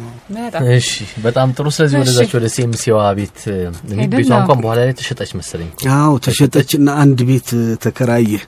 ቤቱን አንናገርም እና እንግዲህ ይኸውልህ ሰው የሚፈልገው ሁልጊዜ ገንዘብ ላይሆን ይችላል። አፊሌሽን የሆነ ቅርበት ይፈልግ ይሆናል አይደል? ተነጥሎ ሰው ማዳመጥ እንዲያዳምጡት የሚፈልጋለ ለእብደት ተቃርቦ በቃ የሚያዳምጠው አቶ ሊዘረግፍብህ የሚመጣ አለ። እሱን ስብሀት ሲቀበል ታያለ ምናምን ትላለ ምና ደግሞ ሌላ ውስጣቸው ይሄ ነው የማትለው ትርጉም ያለው አለ እና አንድ ቤት አከራይ ነበሩት ስብሀት እና ይመጣሉ ቤት ውስጥ ጓዳ ድረስ ነው የሚገቡት። ቤቱን ሙሉን አከራይተዋል። እዚህ ጋር ግድግዳ ላይ አትምቶ አላልኩም ምናምን አባባ ስብሀት እዚህ ጋር እንደዚህ አታርጉም ምናምን ምናምን። እሳቸውም ትልቅ ናቸው እና ስብሀት የሚፈልጉትን አውቋል። መጨረሻ ላይ ለካ የሚፈልጉት እንደ ልጅ የሚያያቸውና ዝቅ አድርጎ የሚናገራቸው ነው ለካ ሴትዮዋ የሚፈልጉት። አንቺ ሴትዮ ዝም ብልሽ አትግቢ አላልኩም ወይ እያለ መናገር ጀመረ። ቀስ በቀስ አንቺ ልጅ ኧረ ተይ እዚህ ቤት ልክ እሱን ነው የሚፈልጉት እና በቀን በቀን ይመጣሉ። ጠዋትም ከሰዓትም አባባ ስብሐት የሉ ምናምን እያለ እና እሳቸውም ያው ኩያ ናቸው ብዙ አይሱም አንቺ ልጅ ማለት ጀመረ። አንቺ ልጅ ከዛ መጨረሻ እየተናደደ ሲመጣ ስድብ ሰደባቸው። አይጥ አላቸው። ጊዜ ተጣሉ። በዚህ ተበጠበጠ። ከዛ አስታርቁኝ ማሳያቸዋለ ለጋ ለአባባ ስብሐት አሉ። ምንድን ነው የሚያሳዩት? ምንድን ምን የምታሳየኝ ታሳየኝ አለ። ፎቶቸውም ይዘው መጡ የልጅነት እና ይኸው ድሮ አይጥ አልነበርኩም አሁን ኑሮ አይጥ ያደረገኝ ሲል አይጥም እኮ በልጅነቷ ፎቶ ብትነሳ እንዲሁ አለ። እንግዲህ ይሄ የመረረው ጊዜ ነው። ነገሩ እየባሰ የሄደ ጊዜ ነው እና የሰው ምን ፈልጎ ወደ ቤትህ ወደ ኑሮ ወደ ህይወትህ እንደሚመጣ አታውቅም። ልክ እንደዚህ ትልቅ መባሉ ወይም ደግሞ ያልኖረበት እንዳልኖረበት የሚቆጥረው የህይወት part አለ እኮ። እሱን ስትቆጥርበት እየተናደደ የኖረ ሰው አለ። እሱን ሰርዝህለት አንቺ ልጅ ለማለትም የሚያስፈልገው ሰው አለ ማለት ነው ብዬ እንዳስብ ያደረገ እና የተለያዩ ቤቶች በኪራይ ገብቷል። ከልጁም ጋር ከጓደኛውም ጋር ከባለቤቱም ጋር ከምናምንም ጋር ይኖርባቸው ብዙ ብዙ ቤቶች ያሉ አመል ሁሉ አንዳንዴ ራሳችንን አከራይ ስንሆን መለስ ብለን ማየት አለብን። እንደ ተከራይ ሆነን አንዱ በቀለበቱ ሲያንኳኳ ስብሐት የግቢ ቆርቆሮ ሊገነጥሉት ነው እንዴ የሚላለው አከራይ ነው እንግዲህ እሱ አንቱ ሰውዬ ሊገነጥሉት ነው ይንበር መናገር አለበት። አከራይቷል። በምን አከራይነቱ ይገለጽና ግድ የለም ላባ አዘጋጅተን በሱ እናንኳኳለን ይላል ስብሐት። በላባ ብታንኳኳ ላባ ማለት ነው ቀለበት ናት። እንደዚህ ሲያደርግ ቋቋቋ ሲል ሊገነጥሉት ነው ወይ ይላል። ግድ የለም በላባ እና አንዳንዴ ፍርሃትም ይለቅብሃል ወደ ራስህ እንድትመለስ ከክፉ አከራይ ደግሞ የምድንበትንም ነገር እንድታስብ ያደርግሃል። እሱም አንዱ የስነ ጽሁፍ ግብአት ነው ነገሩ። ግን ደግሞ ሲበዛና ህይወትህን እንድታማረር ሁልጊዜም ከእሱ ያነስ ከሆነህ እንድታስብ እንዲያደርግህ እንደሱ ላያደርግ ይችላል፣ ግን እንድታስብ ሊያደርግህ የሚችል አከራይ ይመጣብሃል። እና ለተከራዮች ትንሽ ጥሞና ሳያስፈልግ ይቀራል። ስብሐትን መሰረት አድርገን በጣም ደስ ይላል። የአሌክስ መጽሐፍት ላይ ነው እየበርን ያለ ነው እና ስብሐት ገብረ እግዚአብሔር ህይወትና ክህሎት የሚለው መጽሐፉ ላይ ነው የበር ነው። አሁን ሙዚቃ እንስማና ተመልሰን መጥተን ገና ስለ መጨረሻ መጽሐፉ ስለ መለያየት ሞት ነው እናነሳለን። ገበያ ላይ የሚገኘው መጽሐፍ ነው። ስለ ንባብም እናነሳለን። አሌክስ ስላለው የንባብ ልምድና ስለሚወዳቸው መጽሐፍትም እናነሳለን። ስለዚህ ከሙዚቃ በኋላ ደግሞ እንቀጥላለን። ደራሲ ሀያሲ አለማየሁ ገላጋይ ነው የተጋባዥ አብራሪያችን። እንቀጥላለን።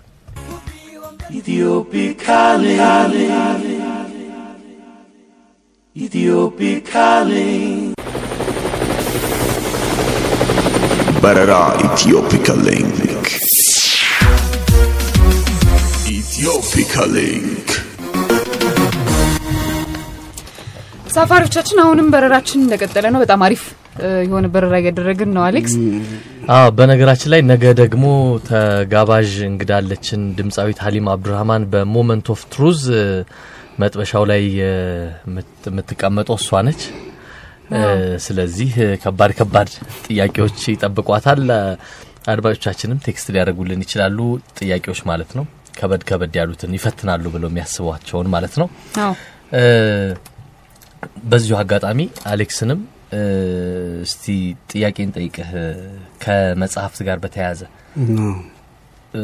ሶስት በጣም በቃ ወሳኝ የምትላቸው በቃ ሰዎች ሊያነቧቸው ይገባሉ የምትላቸው ሶስት መጽሐፍት የትኞቹ ናቸው? አሁኑ አስቸጋሪ ነው። በእኛ በእኛ ልብ ወለድ ውስጥ ከሆነ እኔ በብዙ ሰዎች የምናደደው ከ1960ዎች ወደ ላይ ሄደው ይቀሩባል መነበብ አለባቸው ተብሎ ግን ከ1960 ወዲህም መነበብ ያለባቸው መጽሐፎች አሉ። ያው ፍቅር እስከ መቃብር የመጀመሪያውን በኦዲዮም አለ ደግሞ ለአማርኛ አንብበው ለማይደሰቱ ሰዎች በኦዲዮም ጭምር ሰዎች ሲቀባበሉ እኔም ጋር ደርሶ ነበር። ፍቅር እስከ መቃብር አንዱ መነበብ ያለበት ነው። ምክንያቱም መሰረት ከየት መጣን? የፊውዳል የፊውዳል ስርዓቱ በይበልጥ ለውጥ ካመጣ በኋላ የቡርዥዋ አብዮት ከተካሄደ በኋላ ገበሬውና የነበሩት ባላባቱ የነበራቸው ግንኙነት ምን ይመስል ነበር? ባላባቱ የያዘውን ላለመልቀቅ፣ ገበሬው ደግሞ የተያዘበትን ለማስለቀቅ የነበረውን ፋክት እዛ ውስጥ ታያለ። ከፍቅር ጀምሮ እስከ መሬት ድረስ ያለውን እስከ አስተዳደሩም እስከ ምኑም እስከ ምኑም ድረስ ያለውን ያሳያል። ስለዚህ ከየት መጣን ለሚለው ነገር መልስ የሚሆን ይመስለኛል። አብዮቱ ላይ የቡርዥዋ አብዮት ላይ መሰረት አድርጎ ስለሚሰራ አንዱ ፍቅር እስከ መቃብር በደንብ መነበብ አለበት።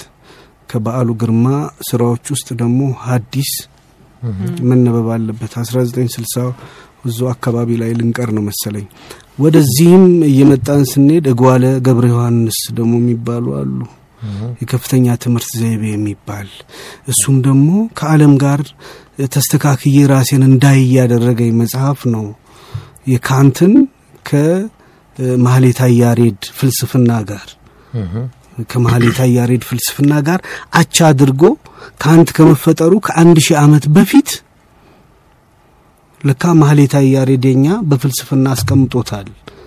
ይሄ የምንድን ነው በአንድ ሆነ የሚለው አለ አይደለም። በመስተጋብር ነው በምናምን የነፍስና የስጋን የምናምንን የእግዚአብሔርና የሰውን የምናምንን የሚያገናኙበት መስመር እጓለ ገብረ ዮሐንስ ናቸው። እሱ እንዳቅ ያደረገኝ።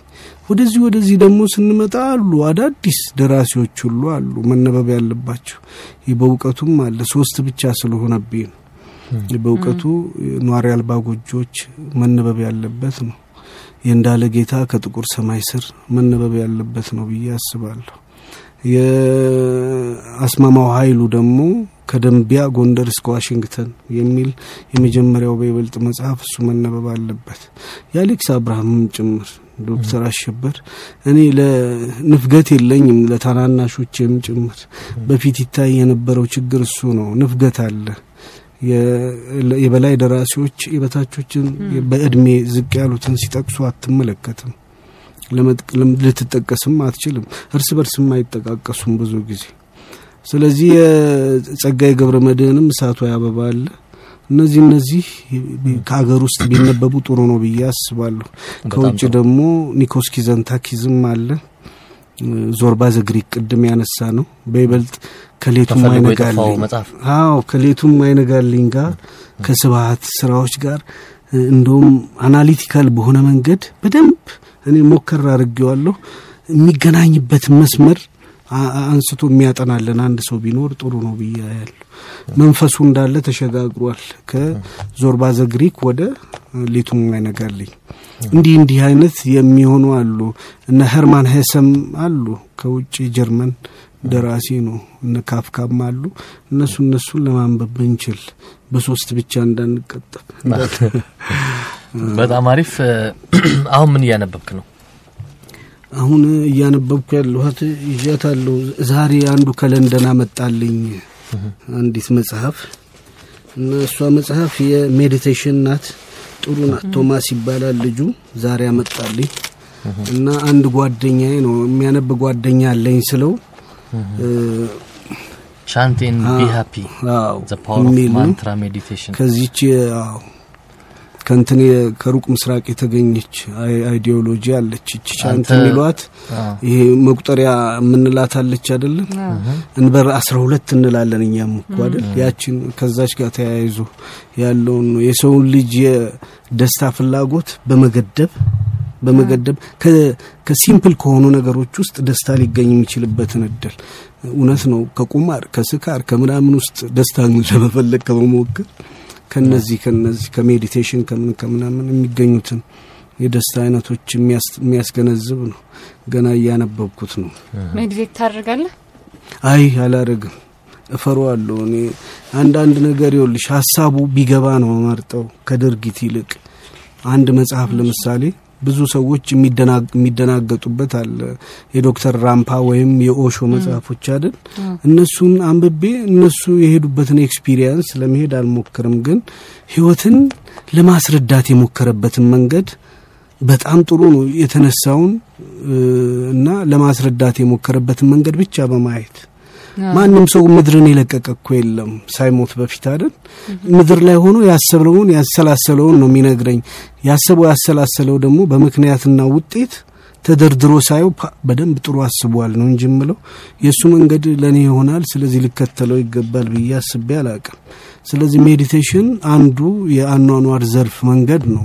በዚህ በኩል ብትሄዱ ሰላም ታገኛላችሁ። በዚህ በዚህ በዚህ ጸሎት አለችን እኮ እኛም ጸሎት የምናደርግ ከሆነ የምንጾም ከሆነ እሱም አንድ መንገድ ነው። ልክ እንደ ጸሎም እንደ ጾምና ጸሎት።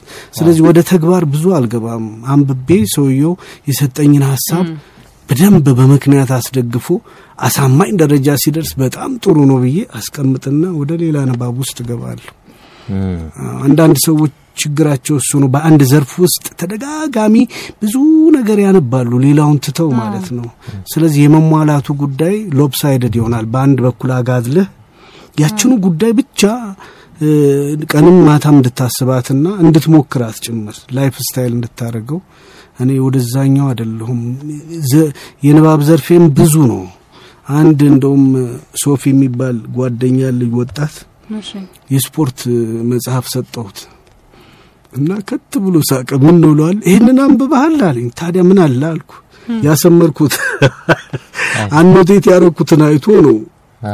እኔ ስፖርት አልሰራም ያውቃል፣ ግን ባነበው ምን አለ ስፖርት በዚህ በዚህ በኩል እንዲህ ያደርጋል እንዲህ ያደርጋል እንዲህ ያደርጋል የሚል መጽሐፍ ነው። ከሜዲቴሽንም ጋር ከምንም ጋር የተያያዘ ነው። እንዲህ ተገልበጡና አምስት ደቂቃ ወደ ኋላ ወደ ላይ እግራችሁን አድርጋችሁ ቆዩ ሊል ይችላል። እኔ አላረግም፣ ግን እንዴት ያደርግላችሁ ሲል ያንን እንዴት እንደሚያደርግላቸው የሚገልጽበትን መንገድ አነባለሁ። እና ዘርፉ ብዙ ነው የማነበው። በዚህ ብቻ አንብቤ በዚህ ግን የበለጠ የሚያስደስትህ ርዕስ አለ? ይህ እኔ ልቦለድም ጥሩ ሆኖ ከተጻፈ ወዳለሁ። ስነ ልቦናም የስነ አእምሮም የፍልስፍናም የተለያዩ የተለያዩ መጽሐፎች ግን በደራሲው የእውቀት ደረጃ ጥሩ አድርገው የሚሰሯቸው አሉ። አንድ አሁን ያመጣልኝ የምግብ አሰራር ጭምር ነው። አሁን ልጁ ያመጣልኝ መጽሐፍ የምግብ አሰራር የእሱ ፍልስፍና ምንድን ነው? የዚህኛው መጽሐፍ የምትበላውን ትሆናለህ ነው።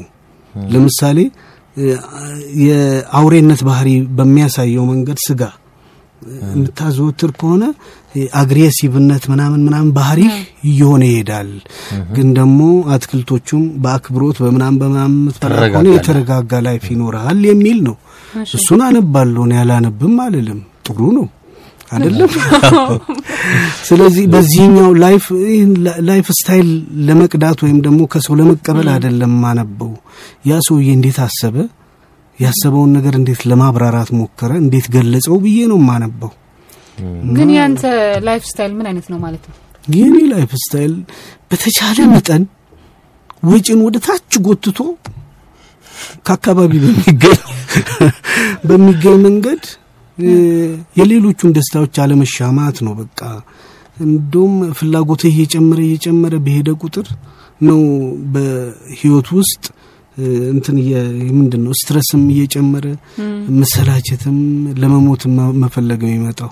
አንድ ጊዜ የተርጓሚ ሳህለ ስላሴ ብርሃነ ማርያም ቤት ሄድኩኝ እና ቴሌቪዥን የለም፣ ሬዲዮ የለም እና ጠየቅኳቸው። ቴሌቪዥንም የለ የት ነው የሚያዩት ስላቸው የሚያስፈልግ ካለ ሰው ይደውልልኛል። ከዛ ዘነበ ቤት ሄጃ ያለው አሉ። ጨርቆስ ነው ቤታቸው።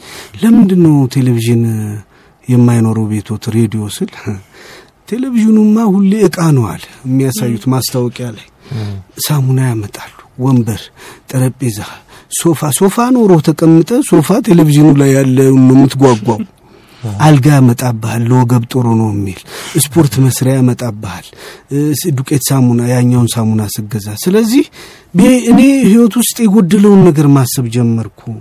ስለዚህ miserable እየሆነ ሄደ life ኤ። በጣም minimize አድርጌ መኖር ነው የምፈልገው አሉ። ግን በቃ አንዴ cartoon ኡን አንዴ ምኑን ምኑን እያመጣ በቃ ፍላጎትህን ነው እየጨመረብህ consumer ለማድረግ ነው የሚጥረው ቴሌቪዥኑ። ስለዚህ ይቅርብኝ፣ የሚያስፈልግ ካለ ዘነበ ጋ ሄጄ አንዴ አይቼ እመጣለሁ አሉ ሰው ሲነግረኝ። እውነት ነው መሸሽ። እኔም ብችል እንደሱ ነው ማድረግ ያለብኝ። ፊልም ስለምወድ ቴሌቪዥኑ ከአንቴና ጋር አይገናኝም። እንደውም ቴሌቪዥን ስገዛ አንቴና ጠየቅኩ። ሳቁብኝ። መርካቶ። የመቼ ሰው ነህ? የመቼ ሰው ነህ? አንቴና የምጠይቀው አሉኝ። እና በቃ እንዴት? እኔ አላቅም። በአንቴና መስሎኛል ቴሌቪዥን አንዳንድ የሚታየው። ለካ ቀርቷል በአንቴና ማየት። ሳቁብኝ። አሁን ፊልም አይበታለሁ በሱ ሲያስፈልግ። ፊልሙ ላይ ማስታወቂያ ካለ ባላይ ነው መመርጠው። ብዙ ጊዜ የለም የዲሽ ካልሆነ በስተቀር። እና ፊልም ያለው በይበልጥ በጣም የሚያስደስቱኝና ሰባቴ ስምንቴ የማያቸው ፊልሞች አሉ። ምን አይነት ፊልሞች ናቸው? ለምሳሌ አንድ ወስጄ ለስብሐት ሰጥቼው ነበር። የዶስቴቭስኪ The Gambler የሚል አንድ ፊልም አለ። እኔ ጋ ያለው ምንድን ነው VHS በ VHS ነው ያለው። እሱን አጠነጥን አጠነጥንና አስገባለሁ። እሱን ሰባቴም ስምንቴም አየዋለሁ። ጸሎቱ ያስደስታል። life style ኡ ያስደስተኛል። ፊልሙን ዝም ብዬ አያለሁ አልጠግበውም። ደግሞ ከሶስት ቀን በኋላ ይጠራኛል ወይ ከሳምንት በኋላ VHS ን እንደገና አጠነጥንና አያለሁ።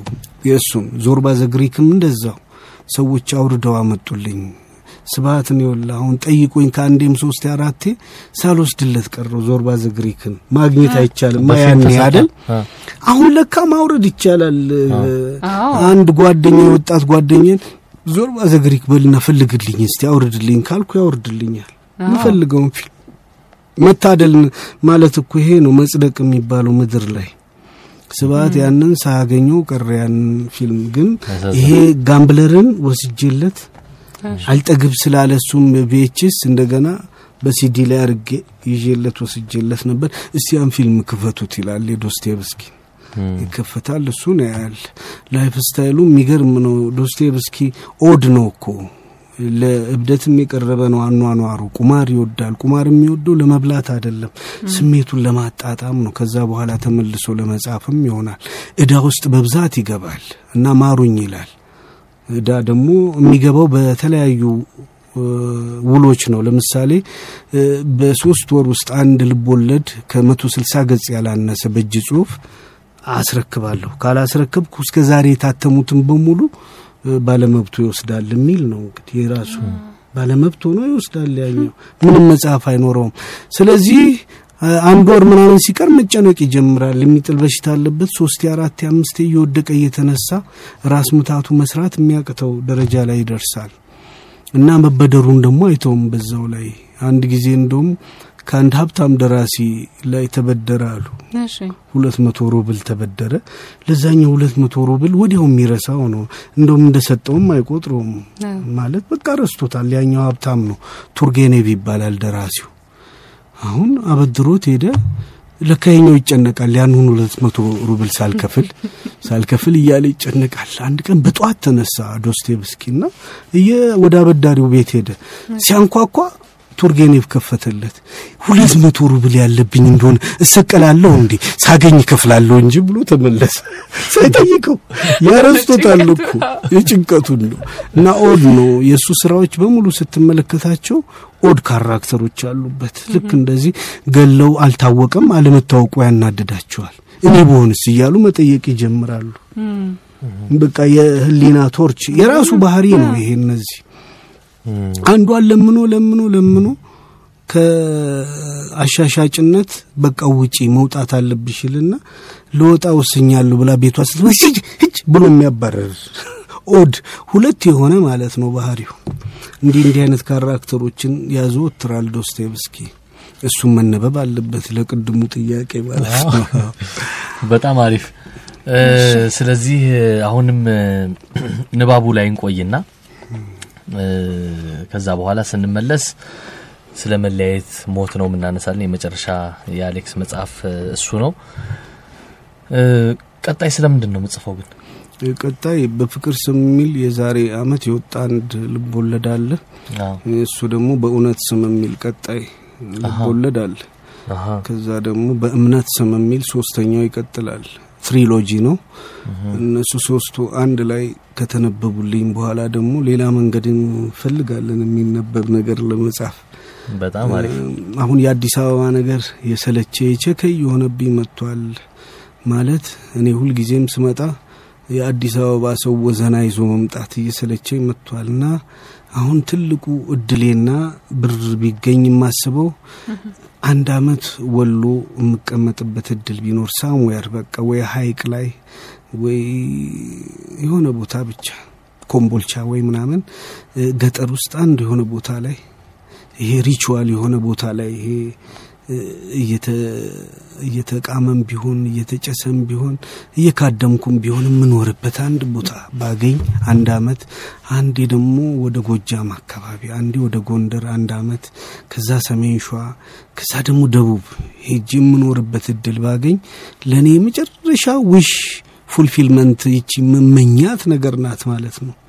አዲስ አበባዊ ሆኖ መምጣት ለሁሉም ያማክላል ግን ይሰለቻል። መኖሩም ራሱ መኪና ማየት ይሰለቻል።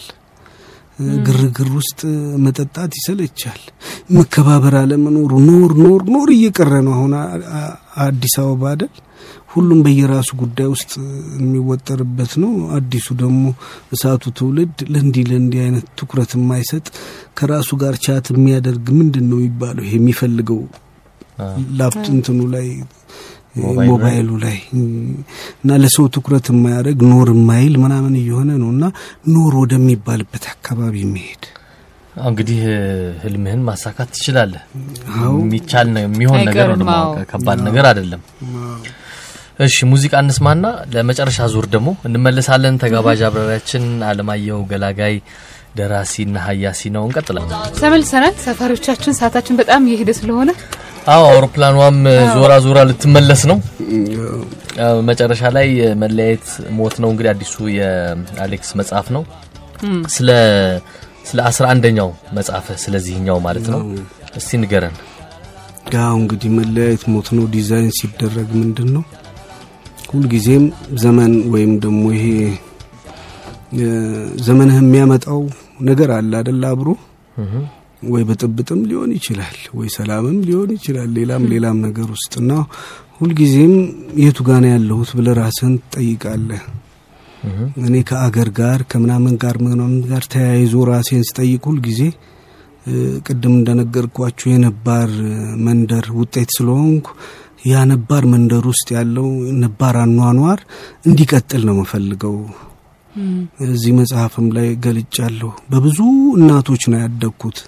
አያቴ ብቻ አይደሉም ያሳደጉኝ፣ ብዙ እናቶች እና ብዙ አባቶች የተለያዩ ባህሪያት። አንዳንዴ ቁጭ ብዬ እንትን እላለሁ።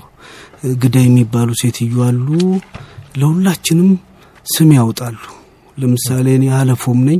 ሀለፎም ና ካሉኝ ይሄዳለሁ። እናትና አባት በጠራ በሚያወጣልን ስም አይደለም የሚያወጡ የሚጠሩን። ኪሮስ የሚባል አለ ይጠራል፣ ይሄዳል ምናምን ምናምን።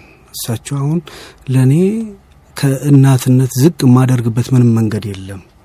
ሌላ ደግሞ ከወላይታ የመጡም እናት አሉ። ወይዘሮ አስካለ የሚባሉ ብዙ ነሽ የምትባል ልጅ አለቻቸው የሚያሳድጓት ከወላይታ የመጣች እና ትጨፍራለች። ሙንጣዜ ላባ ያሲኔ ላባ እያለች ነው ምት በኋላ ነው ያወቅኩት። ለካ በወላይትኛ ሙንጣዜና ያሲኔ የሚባሉ ወንድሞች አሏት።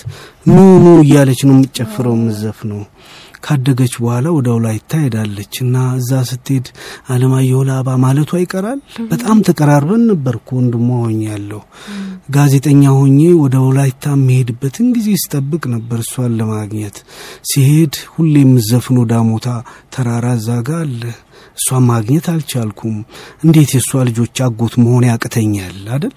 እነዚህ እነዚህ ነገሮች ተሰብስበው ነው ነባሩ ማህበረሰብ ባለበት ቆይቶ እኔ ከሞትኩ በኋላ አይባልም ደግሞ እንደሱም እንደፈለገ ይሁን ብለህ እንድታስብ ያደርጋል።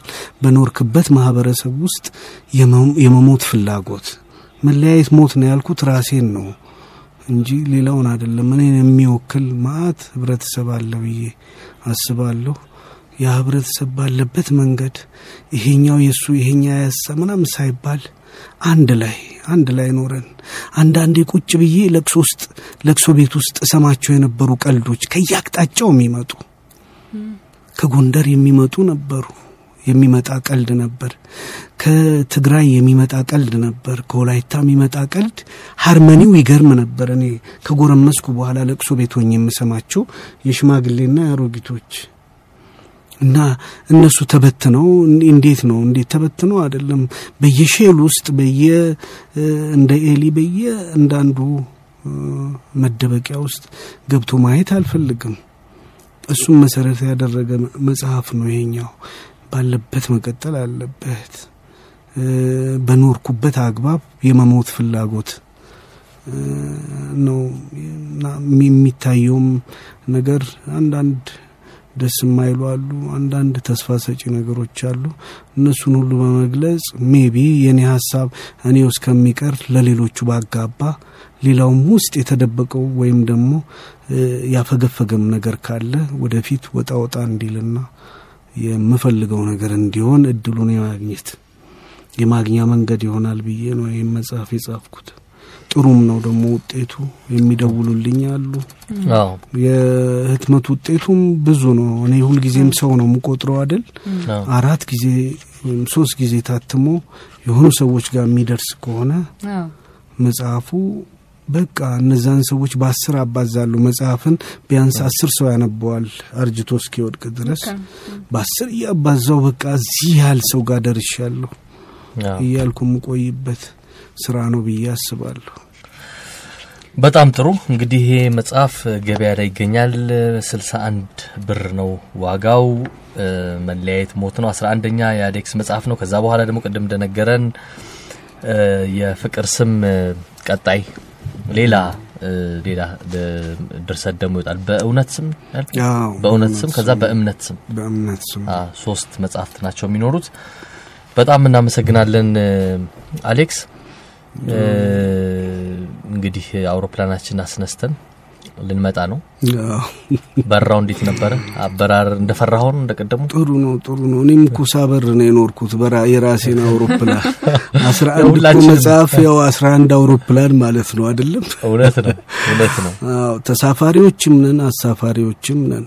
ይሄ መታደል ነው። ከአያቴ ጀምሮ አብራሪ በብዙ አብራሪዎች ቅብብል ነው እዚህ የደረስኩት። ዛሬ ደግሞ ወደ ማውቃት ሙያ ነው የመጣሁት ብዬ ነው ያሰብኩት። በጣም ጥሩ። ቅድም እንግዲህ የጠቀስካቸው መጽሐፍት በቅርብ ጊዜ እንደምናነባቸው ተስፋ እናደርጋለን። ያ ቅድም ህልሜ ነው ፍላጎቴ ነው ያልከውም ደግሞ እንዲሳካም ደግሞ እንመኛለን። ብቻህን ሆነህ ማለት የምትፈልገው ቦታ ላይ ሄደህ ጥሞና አድርገህ ኖረህበት እንድትጽፍ ማለት ነው። እናመሰግናለን። አለማየሁ ገላጋይ ደራሲና ሀያሲ የኢትዮፒካ ሊንክ በራ ነበር እስካሁን ድረስ ታደምጡ የቆያችሁት። የጣቢያችን ዝግጅቶች ይቀጥላሉ እስከ እኩለ ሌሊት ስድስት ሰዓት ድረስ። እኛ ነገ ከድምፃዊት ሀሊማ አብዱራህማን ጋር በ Moment of Truth ፕሮግራማችን እንገናኛለን። መልካም ምሽት።